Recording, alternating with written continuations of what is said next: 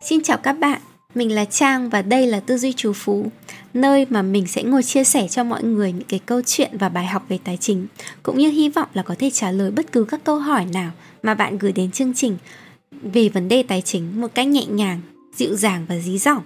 Ở cái buổi ngày hôm nay thì mình sẽ muốn chia sẻ với mọi người về vấn đề là thời điểm nào thì là thời điểm chính xác để chúng ta nên tiết kiệm bạn còn nhớ không? Nếu mà bạn chưa nhớ thì có thể quay lại số trước xem. Còn nếu không thì mình sẽ nhắc lại một chút. Đấy là ở những cái postcard trước Mình đã từng chia sẻ là mình thường ví von Hay là cũng có rất là nhiều người ví von dòng tiền, Giống như dòng chảy của nước vậy. Tiền là dòng nước chảy vào, Còn tiền ra là dòng nước chảy ra, Còn tiền dư hay còn gọi là tiết kiệm Thì có thể coi là nước chảy chỗ trũng. Khi nghĩ vậy thì các trạng thái của dòng tiền sẽ cũng như các cái trạng thái của dòng chảy vậy. Khi thì chảy xiết khi thì nhỏ giọt. Nhưng mà trong cuộc đời ấy, thông thường lúc nào chúng ta cũng sẽ trải nghiệm bốn cái trạng thái dòng chảy tiền khác nhau gọi là thông dụng nhất của bản thân. Trạng thái thứ nhất đấy là vào nhiều ra ít. Trạng thái thứ hai đấy là vào nhiều ra nhiều. Trạng thái thứ ba đấy là vào ít nhưng mà ra nhiều. Và trạng thái cuối cùng là vào ít mà ra thì cũng ít. Bản thân khi mà biết đến bốn cái trạng thái này thì chúng ta sẽ luôn muốn mình ở trong trạng thái một. Đấy là tiền vào như nước sông đà, tiền ra nhỏ giọt như cà phê phin, hay ít nhất thì ở trạng thái 2 đấy là giai đoạn mà chúng ta kiếm được rất là nhiều tiền và tiêu cũng rất là nhiều tiền. Thế nhưng, thực tế cuộc sống trên đời này, dòng chảy về tiền của chúng ta cũng giống như cái cuộc đời của chúng ta vậy. Nó sẽ luôn luôn tồn tại ở một trong bốn cái trạng thái. Tức là nó sẽ có lúc này, có lúc khác.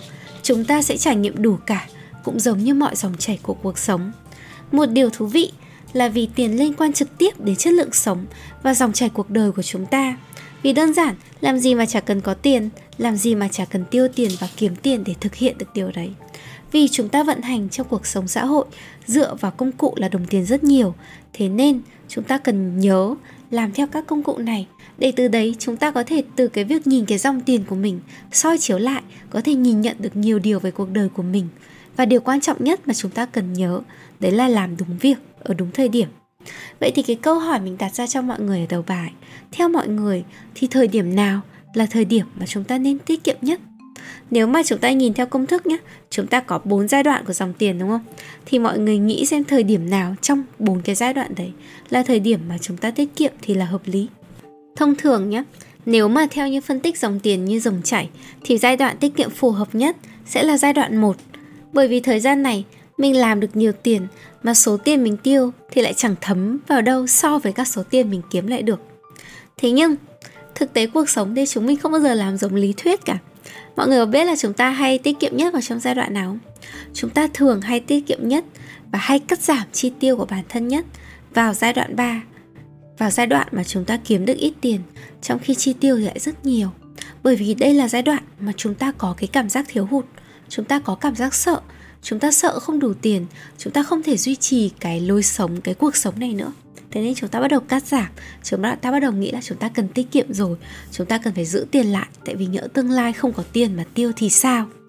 Mình cứ lấy ví dụ như thế này để mọi người phân tích được cái buồn cười. Khi mà thực tế mọi người làm không đúng lý thuyết nhé mình lấy ví dụ đi. Giả sử chi phí cố định hàng tháng của một bạn. A, rơi vào đều đặn là 20 triệu một tháng thế thì mọi người sẽ nhìn thấy là có những cái giai đoạn mà bạn A ở trong cái trạng thái thứ nhất. Đấy là kiếm được nhiều tiền, nhưng tiêu rất là ít. Giả sử trong giai đoạn này bạn A kiếm được 30 triệu một tháng đi. Vậy thì dư giả thoải mái chẳng phải lo lắng gì nhiều. Bạn A hoàn toàn có thể tiết kiệm được 10 triệu một tháng, tức là 120 triệu một năm. Tại vì mỗi tháng bạn ấy tiêu 20 triệu, bạn ấy kiếm 30 triệu thì dư ra 10 triệu. 10 triệu nhân 12 tháng là 120 triệu, đúng không ạ? Thế nhưng khi mà ở giai đoạn 3, tức là cuộc sống của bạn hạng có thay đổi. Năm thứ nhất thì bạn ấy kiếm được 30 triệu một tháng thôi. Đến năm thứ hai tự nhiên kiểu công ty nhân sự cắt giảm. Thế là bạn ấy bị uh, trừ lương hoặc là bạn ấy đổi sang một cái công việc khác. Và lúc này thì mặc dù bạn A rất là nỗ lực Nhưng do năm nay kinh tế khó khăn, lương giảm, việc giảm Thế nên bạn ấy chỉ có thể kiếm được 15 triệu một tháng thôi. Thế thì bây giờ ấy kiếm được 15 triệu một tháng mà tiêu 20 triệu Thì lấy đâu ra 5 triệu mà bù vào? Thế nên tất nhiên là bạn A sẽ phải tìm mọi cách để cắt giảm chi tiêu xuống khoảng tầm 30%, tức là từ 20 triệu một tháng xuống còn khoảng 14 triệu một tháng, giảm 30% mà. Đấy, 30% của 20 triệu là 6 triệu, tức là còn 14 triệu đúng không? Khi này thì bạn A sẽ cố gắng rất là ăn tiêu rẻ sẻn này ờ, Nhưng mà dù bạn A có cố gắng ăn tiêu rẻ sẻn đến đâu ấy Thì bạn A kiếm được 15 triệu một tháng Cắt giảm chi tiêu xuống còn 14 triệu một tháng thì bạn ấy cũng chỉ tiết kiệm được 1 triệu một tháng thôi. Mặc dù chúng ta thường rất là cố gắng cắt giảm Cố gắng sống khổ sở ở cái giai đoạn này Nhưng khi cắt giảm tận 30% chi tiêu cuộc sống một tháng Thì chắc chắn là chúng ta sẽ sống rè, sống khổ, sống sẻn. Mà kết quả thì như thế nào? Kết quả là mỗi tháng chúng ta tiết kiệm được 1 triệu. Vậy thì cả năm trời Chúng ta cũng chỉ tiết kiệm được là 1 nhân 12 là 12 triệu Cả một năm trời sống vất vả khổ sở Giảm đi 30% tất cả các nhu cầu thiết yếu thông thường của mình. Mà chúng ta chỉ tiết kiệm được 12 triệu một năm Tức là gần như sấp xỉ chỉ bằng một tháng. Chúng ta tiết kiệm được ở năm trước Khi bạn A làm ở giai đoạn 1 là giai đoạn làm nhiều nhưng mà tiêu ít. Vậy thì mình sẽ nhìn thấy là bạn A của năm thứ hai nhé Vừa nỗ lực này, vừa khổ sở này Mà kết quả rõ ràng là không được tối ưu. Thế thì khi mà dựa vào cái cách phân tích này Chúng ta nhìn thấy rõ ràng là Nếu chúng ta biết nắm rõ bức tranh toàn cảnh Và hiểu được rằng Các trạng thái của dòng tiền Nó chỉ là một trạng thái thôi Cuộc sống sẽ có lên, có xuống Có lúc này, có lúc kia Và chúng ta sẽ hiểu được cái điều này nắm được bức tranh toàn cảnh của bức tranh nhiều năm rồi, đúng không? Thì chúng ta có thể đưa ra các cái quyết định tài chính phù hợp hơn này, có lợi nhất này. Để không phải là ở hoàn cảnh nào thì chúng, không phải là chỉ có ở giai đoạn 1 và giai đoạn 2 chúng ta mới có thể sướng được, mà chúng ta học được cách để chúng ta nhìn được, để dù có ở hoàn cảnh nào đi nữa chúng ta vẫn có thể cân bằng được vui sống, vẫn có thể có tư duy thoải mái, chứ không vật vã khổ sở vì dòng tiền. Vậy hãy nhớ nhé, chúng ta hãy tranh thủ tiết kiệm ở giai đoạn 1, chậm lại một chút ở giai đoạn 2, tìm ra các giá trị quan trọng nhất trong cuộc sống của mình ở giai đoạn thứ ba và cố gắng hạn chế hết sức để bản thân rơi vào giai đoạn 4. Cảm ơn các bạn đã lắng nghe.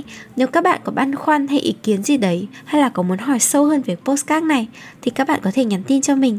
Còn lại, các bạn cũng rất có thể rất là mong các bạn sẽ like và subscribe kênh của mình để chúng ta có thể gặp nhau ở các câu hỏi khác và ở các chia sẻ khác. Xin chào và hẹn gặp lại các bạn.